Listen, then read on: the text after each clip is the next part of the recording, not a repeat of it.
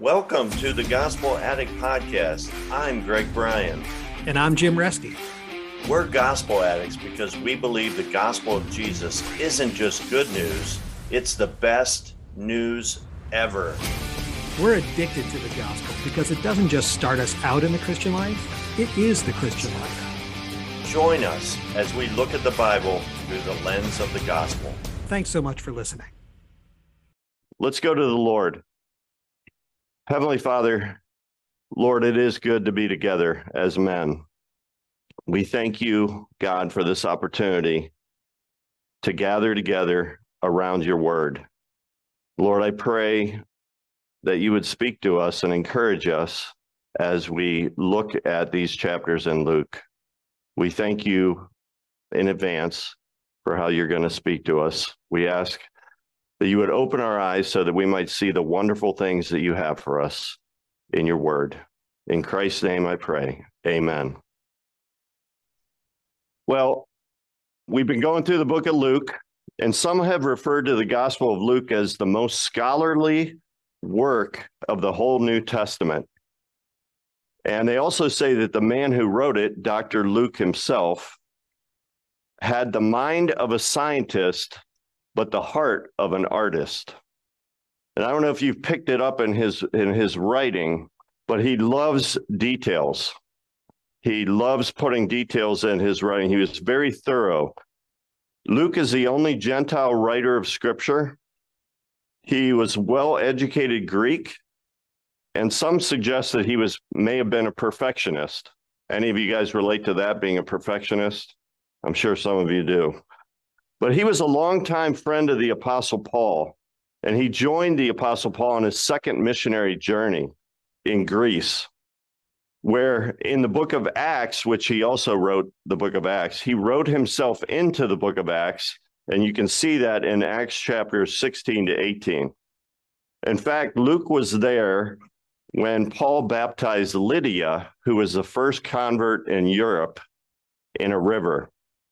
And I bring that up because I just recently uh, led a trip of people to Greece, and we went to that exact river. We went to that place where where Paul met Lydia and uh, she got baptized. And it was so so beautiful, and I love this baptismal that they created, obviously more modern, where it's a cross. And the idea is that you get in on you you go into the water on one side representing your old life, and then you get baptized and you, you walk out the other side, representing your new life in Christ. So that was just one of the places we visited, but but the apostle Paul was there with Luke we know they worked closely together. In Colossians chapter 4, verse 14, Paul calls Luke the beloved physician. So Luke was more than just an acquaintance of Paul. He was probably Paul's doctor. One of the things I think is cool about our group is there's so many doctors here. There's uh, there's a lot a lot of you guys here are doctors, and it's it's comforting to be in a room full of great doctors, isn't it? So we, we know if we have a medical emergency, we're we're covered. In Philemon, verse 24, Luke is referred to as a fellow worker with Paul. And then in Second Timothy chapter 4, verse 11, Paul states that Luke was the only one who was with him when Paul was in the dungeon just right before he got executed for his faith, where the Apostle Paul got executed. So, uh, Joe mentioned last week that uh, many think the key verse in Luke's gospel is one of the verses we're going to look at this this uh, this morning, and it's Luke 19:10. For the Son of Man came to seek and to save that which was lost.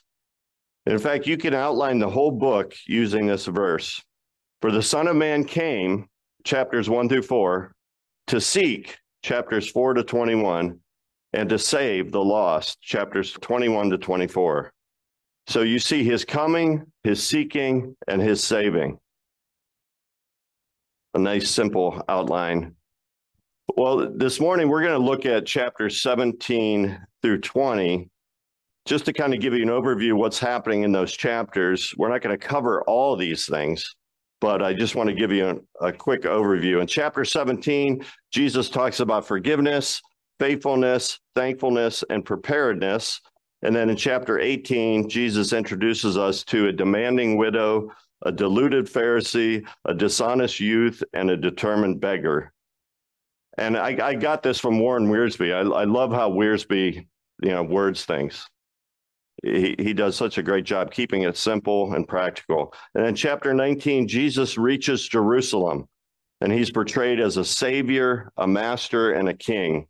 And then finally in chapter 20, Jesus is questioned about John the Baptist, about Caesar, about Moses, and about David.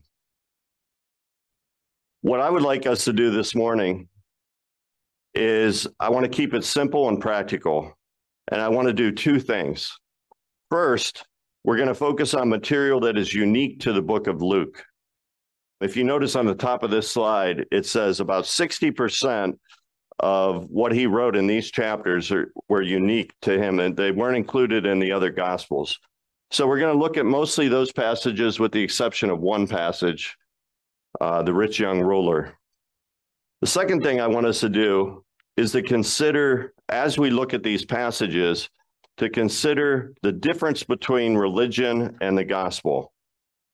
And why is that important? Well, first of all, because Jesus is constantly confronted by the religious people, and you just see it over and over again. That's what really stood out to me as I read and meditated and studied these passages that he keeps confronting re- the difference between religion and the gospel. So that's what our focus is going to be on. But why is that important? Well, let me ask you kind of an off the wall question. How many layers does an onion have? How many layers does an onion have? Well, I asked Siri, and Siri says that it, a, a, a typical onion has eight to 13 layers. The point of that is onions have a lot of layers, but so do humans.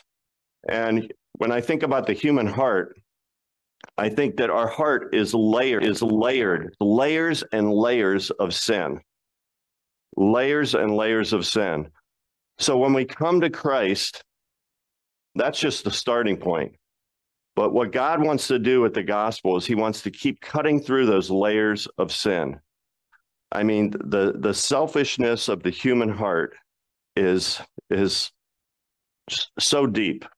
And so we just see layers of selfishness, self-centeredness, of, and we're going to see it confronted in these chapters. And so I think part of the job of the gospel is to cut through those layers. And as we grow in Christ, the only thing that has the power to cut through those layers and to transform the human heart is the gospel. But it's a lifelong process and it can be painful. But when we, we need to come to grips with the depth of our own sinfulness, but it's always for our good. So, I mean, let's be honest. Like, I think if we're all honest with ourselves, we realize that we're just a shadow of what we what we should be because of all that sin that's around our hearts. We're just a shadow of what we could be if our life was completely yielded to God. Imagine that. Imagine what this world could do with men and women whose lives are completely yielded to God all the time. One day we will be that way but we spend our whole life getting to that point. And I think one of the biggest obstacles that keep us from falling into that trap is religion. Is religion. So we're going to start out. Rex, could we have somebody read chapter 17, verses 11 to 19? Can I have a volunteer? Mark? Now, on his way to Jerusalem, Jesus traveled along the border between Samaria and Galilee. As he was going into a village, ten men who had leprosy met him. They stood at a distance and called out in a loud voice, Jesus, Master, have pity on us. When he saw them, he said, Go, show yourselves to the priests. And as they went, they were cleansed. One of them, when he saw he was healed, came back, praising God in a loud voice. He threw himself at Jesus' feet and thanked him, and he was a Samaritan. Jesus asked, Were you not all ten cleansed? Where are the other nine? Has no one returned to give praise to God except this foreigner? Then he said to him, Rise and go, your faith has made you well. Thank you. This is an interesting story, isn't it? Um, this is one of the, th- the stories that, that Luke learned about and he put in his gospel that's unique to the book of Luke. 10 men with leprosy. were all cured, but only one of them comes back to Jesus. Why is that? Why didn't all 10 men run back to Jesus and thank him for the healing they received?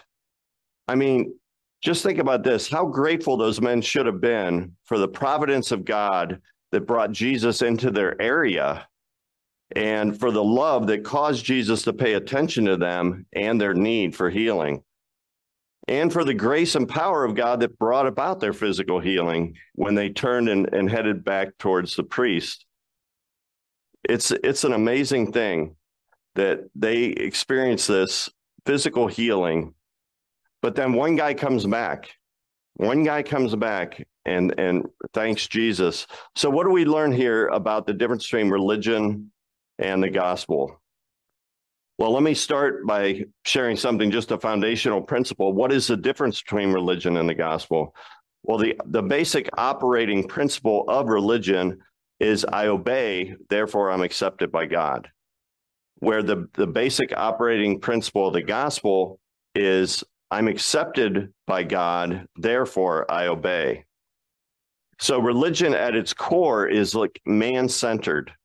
It's based on what I do to, to please God.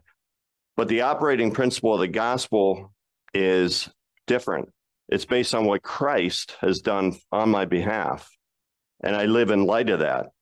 So those who've been changed by the gospel of Jesus understand that the gospel at its core is God centered. It's based on what he did for me. So, how does this appear in this passage? Well, the primary motivation for religion is based on either pride, fear, or insecurity. But the primary motivation of the gospel is based on gratitude and joy in light of what Christ has done for us on the cross. So, what stood out to me in this in this little pair in this in this uh, story is thinking about that one guy who came back. Why did he come back? He came back because of gratitude he was so grateful for what Jesus had done that he had healed, healed him physically. And that gratitude brought him back to Jesus. And then Jesus says, You know what? You're not only healed physically, but you're healed spiritually as well. So it was just a good reminder to me that I think one of the keys to true spiritual transformation in our lives is gratitude gratitude for what Christ has done for us. That should be the driving force that really causes transformation in our lives. And it's one of those things that cuts through those layers that I mentioned earlier. The other nine were kind of focused on the here and now. You know, they cried out to Jesus because they wanted to get healing in this life. But the other guy seemed to be focused beyond the here and now. He was thankful for being healed, but he was also thinking about eternity. So let's move on to the next passage, chapter 18, verses 1 to 8. Big Dan, can you read this? Then Jesus told his disciples a parable to show them that they should always pray and not give up. He said, In a certain town there was a judge who neither feared God nor cared what people thought. And there was a widow in that town who kept coming to him with the plea, grant me justice against my adversary. For some time, he refused. But finally, he said to himself, even though I don't fear God or care what people think, yet because this widow keeps bothering me, I will see that she gets justice so that she won't eventually come and attack me. And the Lord said, Listen to what the unjust judge said. And will not God bring about justice for his chosen ones? Who cry out to him day and night, will he keep putting them off? I tell you, he will see that they get justice and quickly. However, when the Son of Man comes, will he find find faith on the earth? So, like I said this morning, we're going to look at three encounters and three parables. And so, this is the first parable. This is a parable about prayer. Okay. Jesus is contrasting, he's not comparing, he's contrasting a selfish judge with our Heavenly Father. In that day, it was very difficult for poor widows to get justice. because they lacked the means for bribing the officers who would get them to a judge in order to act on their behalf. But this widow would not quit until the judge had given her what she was supposed to get. Now, if a selfish judge finally meets the needs of this poor widow, how much more will God meet the needs of his children when they cry out to him? So, this parable is not urging us to pester God until he acts. It's saying that we don't need to pester God because he's ready and willing to answer our prayers all the time. So, this should motivate us as disciples to pray consistently, persistently, and expectantly. But there's also some lessons here about the themes that I mentioned the difference between religion and the gospel. You see, in religion, prayer is a duty, it's something you have to do. Where in the gospel, prayer is a privilege. And I think this parable brings it out that we have the privilege to talk to God anytime we want. So many people, if you fall into the trap of religion, you you feel guilty because you don't pray enough, or it, you know it's, it's something you have to do. And often in religion, prayer is more impersonal and ritual in nature, where in the gospel, prayer is always personal and relationship based. Those who fall into the trap of religion, they, they have a wrong view of God. They see God as more of a cold hearted, unjust judge, where in the gospel, we can see God as a tender hearted, loving father. And then in verse in, in verse 8, he says, When the Son of Man comes, will he find faith on the earth? Isn't it an interesting thing that he tosses in there at the end of the parable? Will he find faith at the end of the earth? That reminded me of how many righteous people were alive in the days of Noah? Anybody remember? I heard it. Yeah, eight. There were eight righteous people alive out of all the people on the earth. Only eight were saved.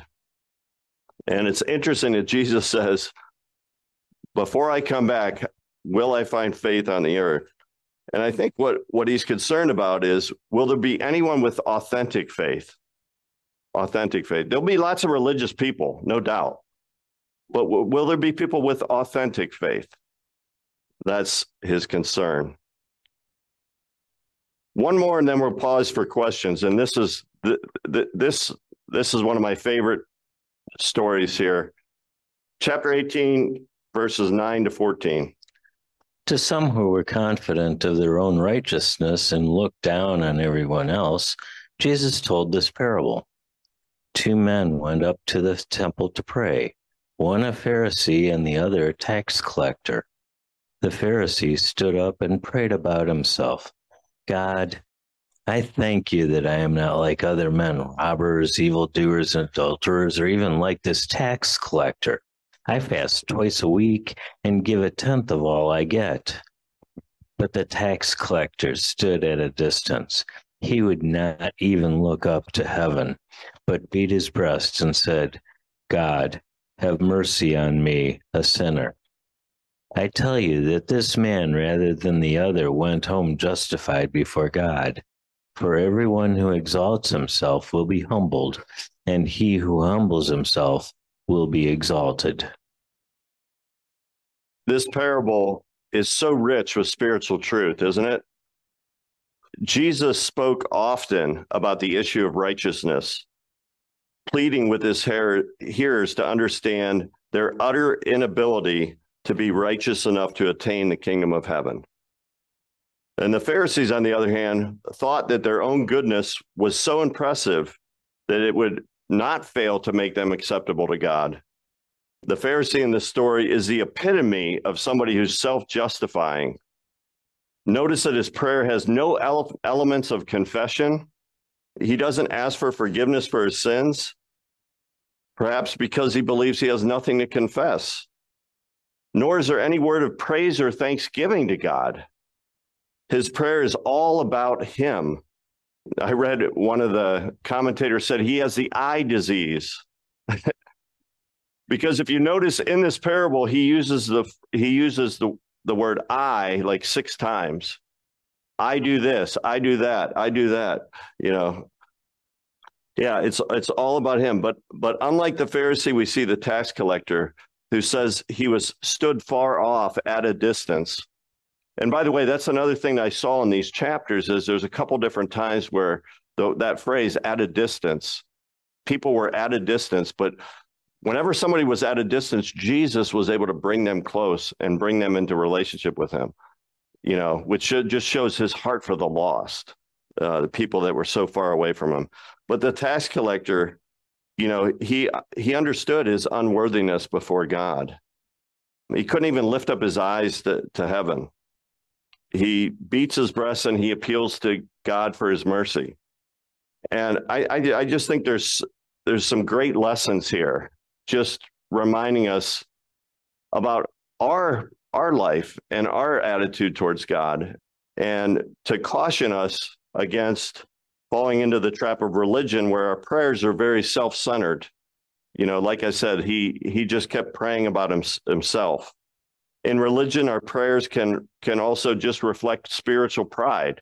You notice how he talks about how how much better he was than than than other people. It seems like in religion we we repent and pray less and less because we feel so good about ourselves and where we're at and we seek to justify ourselves that i think that's one of the biggest things is how often do we go to god and we we seek to justify ourselves or justify our sin where in the gospel prayers are god centered you know his prayer this his prayer was so simple was so powerful. God, have mercy on me, the sinner. One of the things I brought back from Greece as a souvenir, if you want to call it that, I'm not real big into souvenirs, but but I bought a ring that I found in a shop in a Greek Orthodox uh, shop, and it's the Greek phrase, and it says, "Lord Jesus Christ, have mercy on me," in Greek. You know, when I learned what it said, I thought, man, that's a that's a powerful prayer. That's something I need to think about. So so I I bought that ring as a reminder, a daily reminder, a daily reminder that I need to I it's only out of his mercy that I have breath and life. But anyway, you see how the the tax collector his prayer is God-centered. His prayer reflects a humble dependence on God and you and you see that I really think that as Christians, we should repent more and more because we realize those layers, those layers of onion in our hearts that we're we're never we never arrive to where we should be. And then we recognize that we're justified by Christ alone. With that, let me pause and see if you guys have any insights, comments, or questions. It was interesting about the Pharisee. Instead of praising God, he praised himself. I think there's two important points about lost souls. And I think the first you brought up, of course, is pride. And I think when how many times in the Bible, both the Old and New Testament, does it say God hates pride? And I think so many times it makes me think of one of the scariest verses in the Bible. Uh, before I say that, there's one thing a spirit of pride and a spirit of religion go hand in hand, and they strengthen each other by hiding each other. Pride keeps a person from admitting they have faith, and religion covers up the pride by its spiritual behavior. Mm. But I wanted to go back to the scariest verse in the Bible, I think, is, is when you go back to Matthew 7 22. On that day, many will say to me, Lord, Lord, did we not prophesy in your name and cast out demons in your name and do many mighty works in your name? And then I will declare to them, I never knew you. Depart from me, you can see with a religious heart, a prideful heart, look what I've done. It's all focused on me. But I think that warning is very, I think it speaks to a number of things in us as humans, but spiritual pride in religion can be a bad one. We're going to jump to Luke chapter 18, and we're actually going to read these two stories about rich men. The, this first one uh, is is very familiar, so we're gonna we're gonna read this one and then read the read the next one. A certain ruler asked him, Good teacher, what must I do to inherit eternal life? Why do you call me good? Jesus answered, No one is good except God alone. You know the commandments. You shall not commit adultery. You shall not murder. You shall not steal. You shall not give false testimony. Honor your father and mother. All these I have kept since I was a boy, he said. When Jesus heard this, he said to him, You still lack one thing. Sell everything you have and give it to the poor, and you will have treasure in heaven. Then come, follow me. When he heard this, he became very sad because he was very wealthy. Jesus looked at him and said, How hard is it for the rich to enter the kingdom of God? Indeed, it is easier for a camel to go through the eye of a needle than for someone who is rich to enter the kingdom of God. Those who heard this asked, Who then can be saved? Jesus replied, What is impossible with man is possible with God. Okay, Rex, I want you to continue here for a second. I want you to keep that story in mind. We it's a very familiar story. I, I know we've all heard that story, but pair that story with what, happens next, especially that last stage says, What's impossible with man is possible with God. Now we're jumping ahead to chapter 19, the story of Zacchaeus.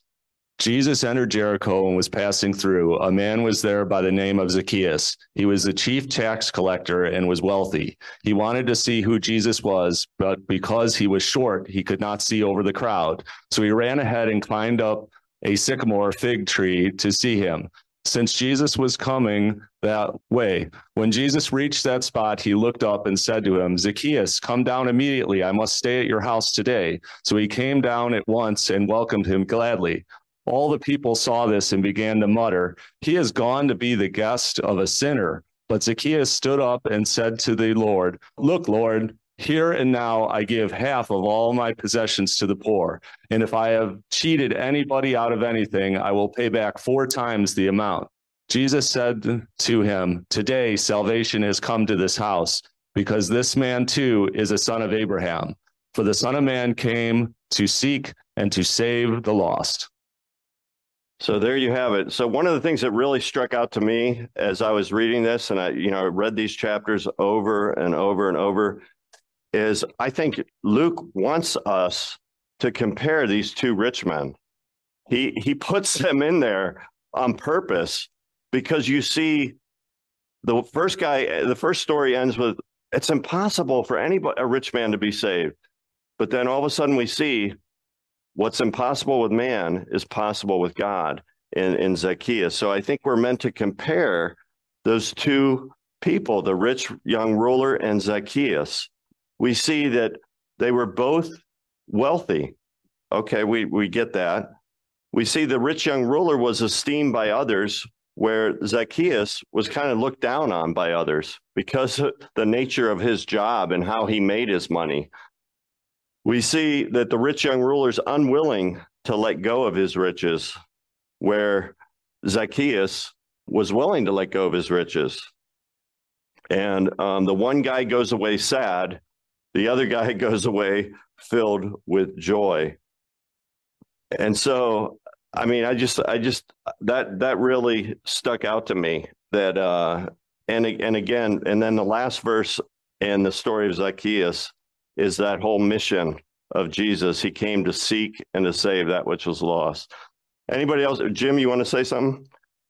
I think it's great that you're uh, you you we are to compare it and you putting these stories together because I hadn't really thought of that before. But you know what occurred to me in the rich young ruler is God Himself asked him to give up his riches. God Himself, right? In Zacchaeus, God didn't ask for any of that. He just did it right? It was the work of God in his life, right? And that's what makes an impossible response is the work of God in, in a man's life. That's good. Other thoughts, Joe? Joe has some some thoughts, and there's so much richness here. Go ahead, Joe. At the end of the story, Greg, uh, regarding the rich young ruler, and when when someone asks the question, "Who then can be saved?" Jesus replied, "What is impossible with men is possible with God." And I put next to that in my Bible, great promise. It just isn't applicable to this situation, but to every situation with God. Mm. What is impossible with man is possible with God. We need to keep that in mind. Amen. Amen. Dan. You know, when you compare them, both of them, it is interesting, though, that um, in the parable, it- something was asked of each of them. Right? So it was go sell your possessions and follow me. And the answer, his answer is basically no. And for Zacchaeus, it was come down from the tree. He could have said no. So it's God inviting us into fellowship with him, and we have a choice of how to respond. Amen. I love that. Yeah, I want to hear anybody else has insights. I want. I think this is a great time to share 'em. Tim. Just a couple of thoughts. Uh, in the story of the rich young ruler, he comes to Jesus and he says, Good teacher. And Jesus corrects him by saying, Only God is good. What the rabbis would say at that point in time was if you address them as good, they would say, No, only the scripture is good.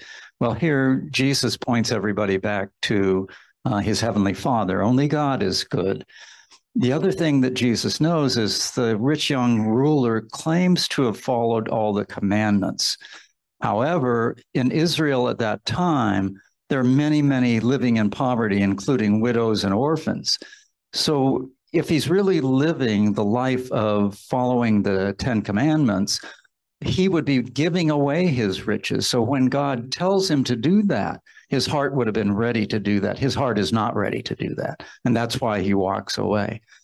In contrast with Zacchaeus, even though he's shunned by his culture and his society because of his job, his heart is ready to receive God. And that's why we see the response that he mm-hmm. gives.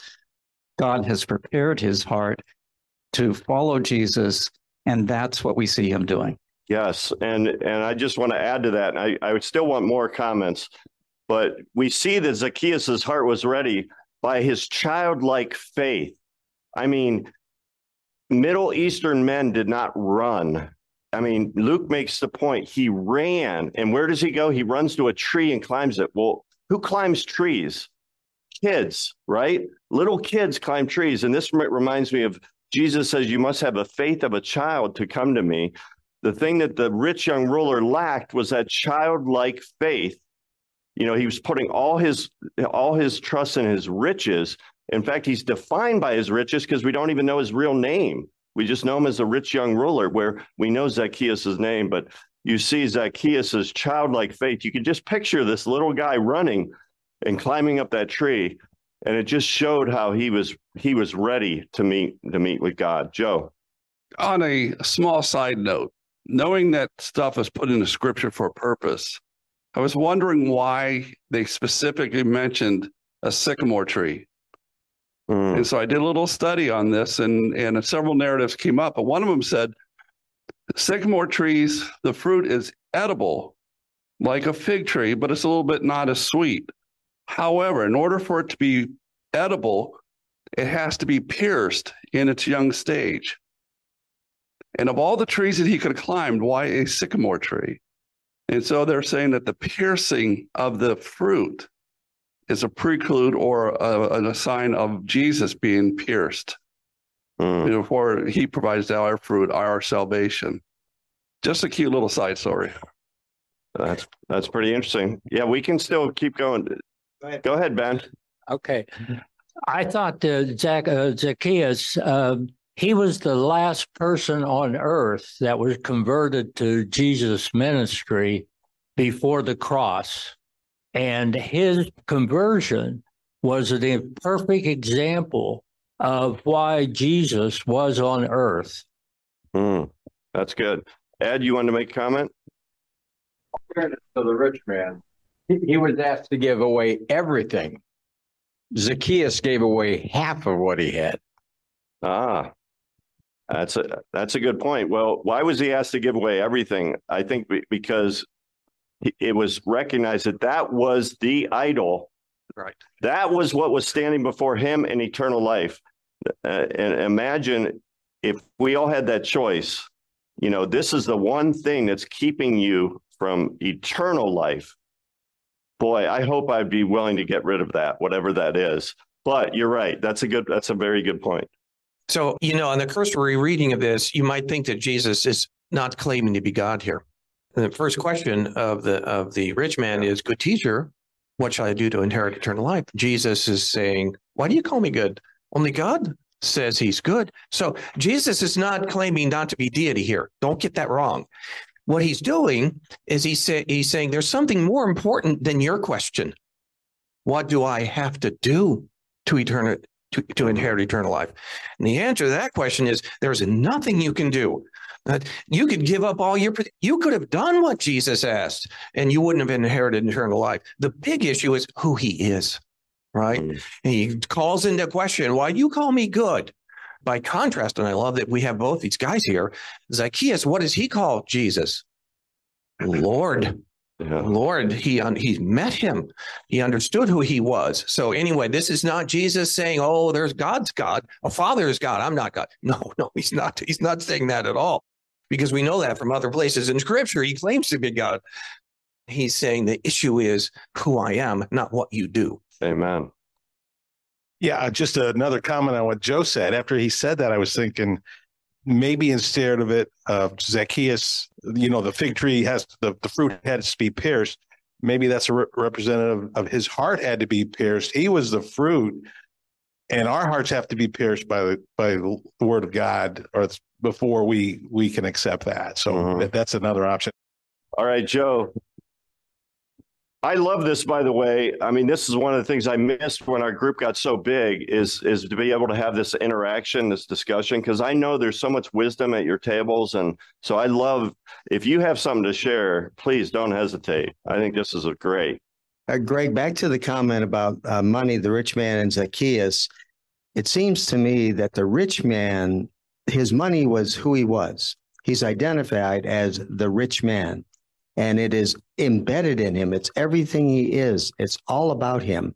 And to give it all up was to actually say, you give your life up to Christ and then take on his life in you. But Zacchaeus knew that his money was sin money because he stole. He was a tax collector. He actually stole. He overcharged the people. He felt when he rid himself of that sin money, he was he was letting God cleanse him. Mm-hmm. And there was a difference in giving it up for him. He wanted to give it up. Amen. As I was reflecting on this story of Zacchaeus, and, and I, by the way, I love that. I love that discussion because there's so much depth there, and I want you to walk away, even con- continuing to think about those two stories and how they're both there. The one guy walks away sad. The one guy walks away glad. You know, um, it's pretty pretty cool. But the story of Zacchaeus reminded me of how God's working today to bring people to himself because there's many Zacchaeuses alive today. All right, let's move on. We're almost done. Can I have somebody volunteer to read chapter 19?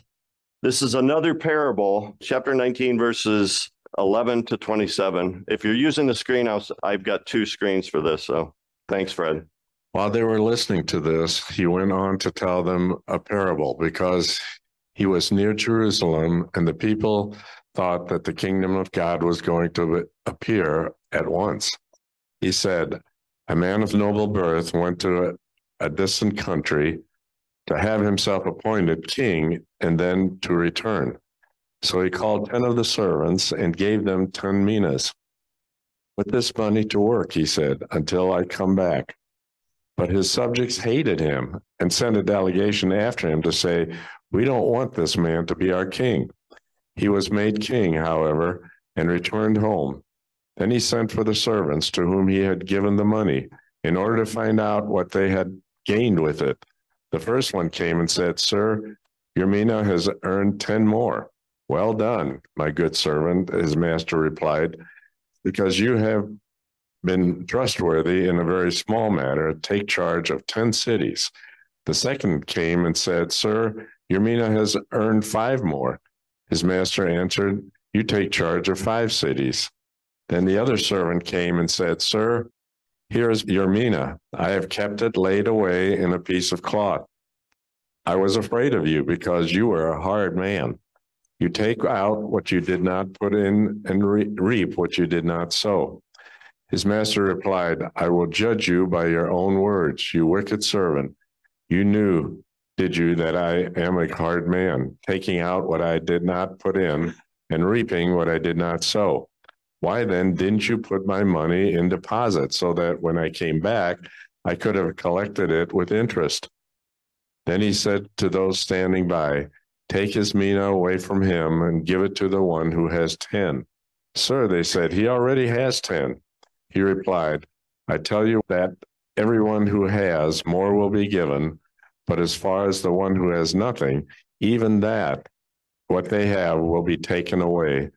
But those enemies of mine who did not want me to be king over them, bring them here and kill them in front of me.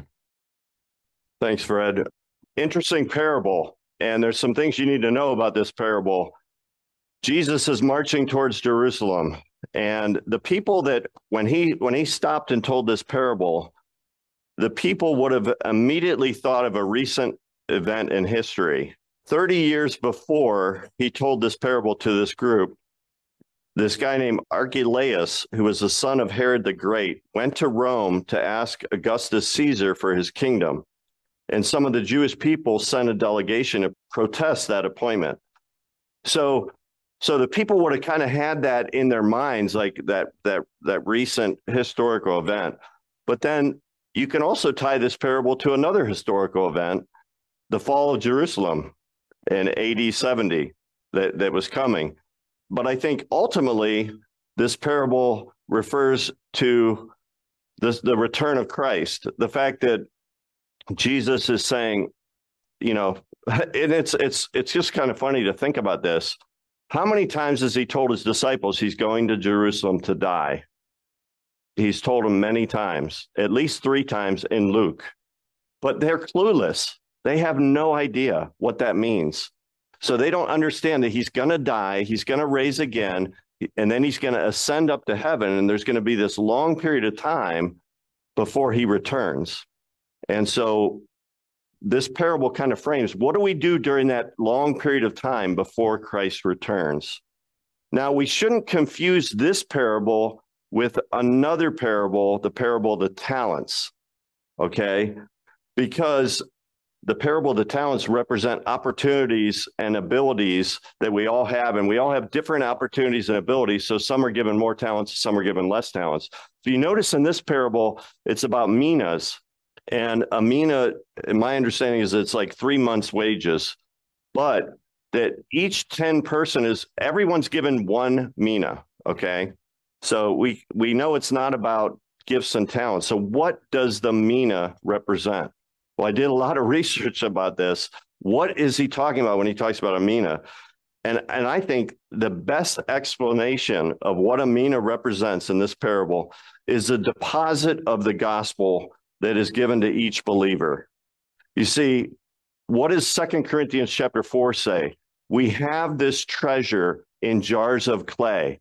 We're the jars of clay. What's the treasure? The treasure is the gospel. Every believer is given the gospel. What do we do with the gospel? Well, we can choose to just keep it to ourselves, or we can share it with others and multiply it, right? in Second Corinthians chapter five, you know, he says we're God's ambassadors, although God's making his appeal through us. So anyway, again, I thought about this in terms of the difference between religion and the gospel.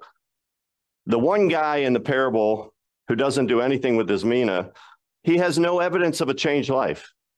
His, his, his no evidence of a changed life, and, and he keeps the mina to himself. Where the other guys you see this incredible evidence of of changed life. They multiply the mina, and so they're given more opportunities to keep multiplying it. They share the the mina with others. I, I'm wondering if you guys have any thoughts or insights on this, or or comments you want to make. Any anybody want to make comment? Yeah, I would just uh, uh can we just reconcile? So if you go back to Luke twelve forty eight second part of that everyone to whom much was given, of him much will be required. And then if we go back to what we just read, I tell you that everyone who has more will be given, but from the one who is not, even what he has will be taken away. Is that saying the same thing? It's just different. I think it is saying the same thing.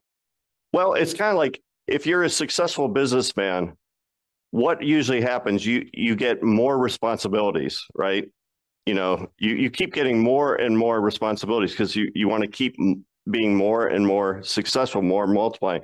So a person that is that is fruitful with their life, they're going to be put in positions where they have more and more influence, more and more opportunities to to uh, spread the gospel, to to multiply their faith. That's my thought. I don't know if anybody else has any thoughts. Isn't it interesting that the last guy says you you you reap what you don't sow, and they were all given the mina. He was given the mina. They yeah, were given sal- we're given salvation, and he's telling God. So I think that's what's your religion point. This guy's pointing out. Well, I just tried to, you know, I left it to myself, but but I was doing it, and I, I earned. I kept it. I kept it from going away. But I think that's really interesting that he makes that comment when he was given the mina. Right. So right. and and he just saw the other guy got 10 minas back. The other guy got or 10 cities or you know, five cities. So he saw that he's generous, yet he still makes that comment. So it just shows he never had, he never accepted the gospel. And that's mm-hmm. why in this parable he says, You're out of here. Yeah. Now I should say there are, there is some controversy of whether that third person is a believer or unbeliever. Most most people think he was unbeliever. But you can make a case that he might have been a believer because we know in Corinthians once again that some people are going to be saved, but it says by fire, like that essentially they're going to be saved, but they have no rewards. You know what I'm talking about? You know the, the scripture verse I'm talking about? That some people have little fruit in like little to no fruit in their life, but they will be saved. I, I think I'm I'm you know lean more on the side that he probably wasn't a believer. He was you know that's that's my thought there. Dave? Yeah another thing that came to my mind is light. And jesus said in another part of the gospels you know you are the light of the world speaking to believers that are following him. And no one takes a light or a lamp and hides it under a bush bushel or a basket. And that's the same thing like in relation to the mina that we as believers sharing the gospel today is so vital to not keep it within ourselves because of the situation we see happening in the world around us, even in our own neighborhoods or families.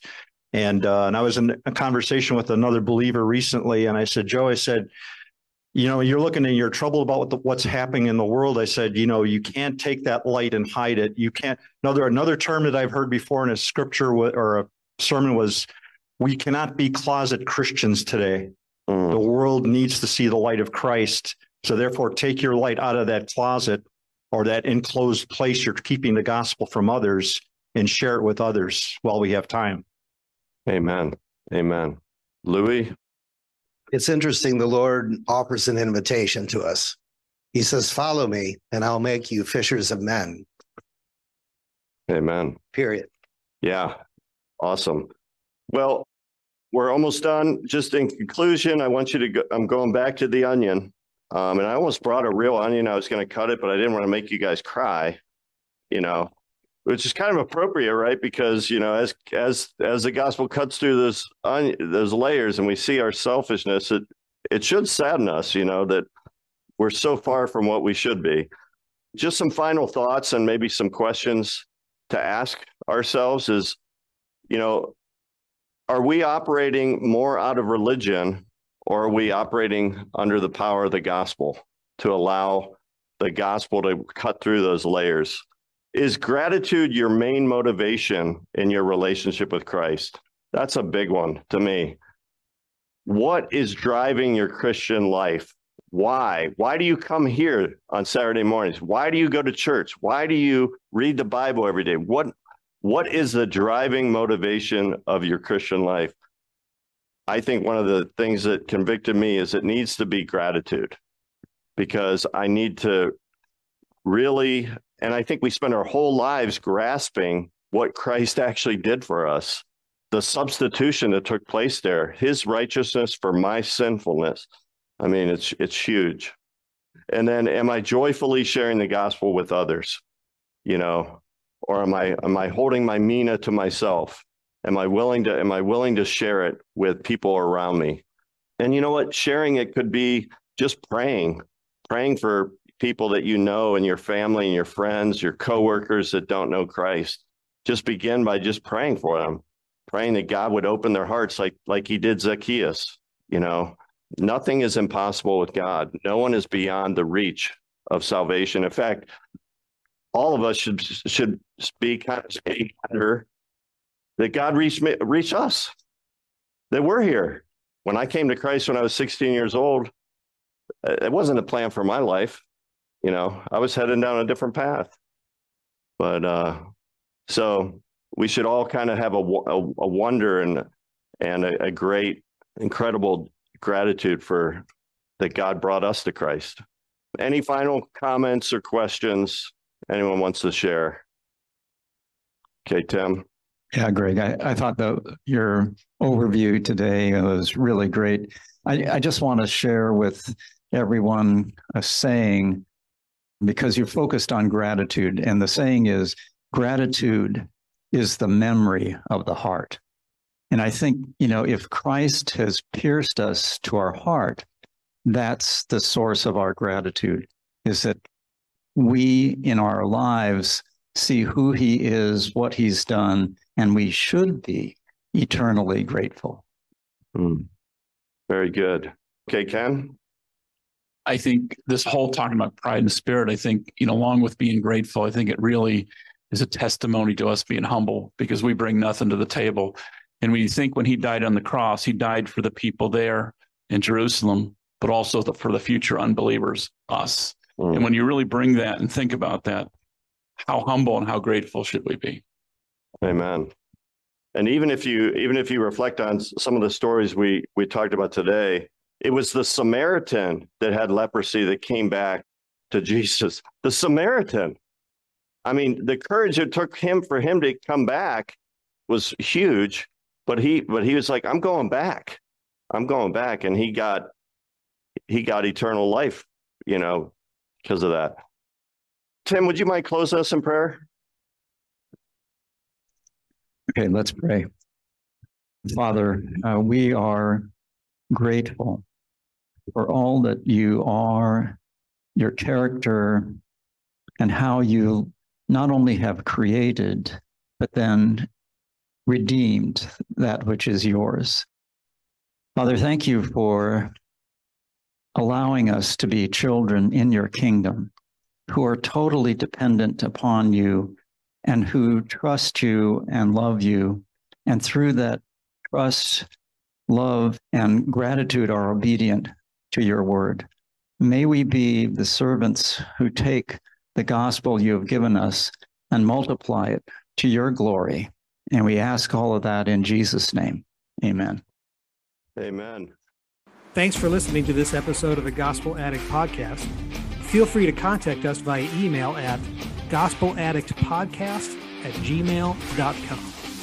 Stay tuned for our next episode and remember, on your worst days, you're never beyond the reach of God's grace, and on your best days, you're never beyond the need of God's grace. See you next time.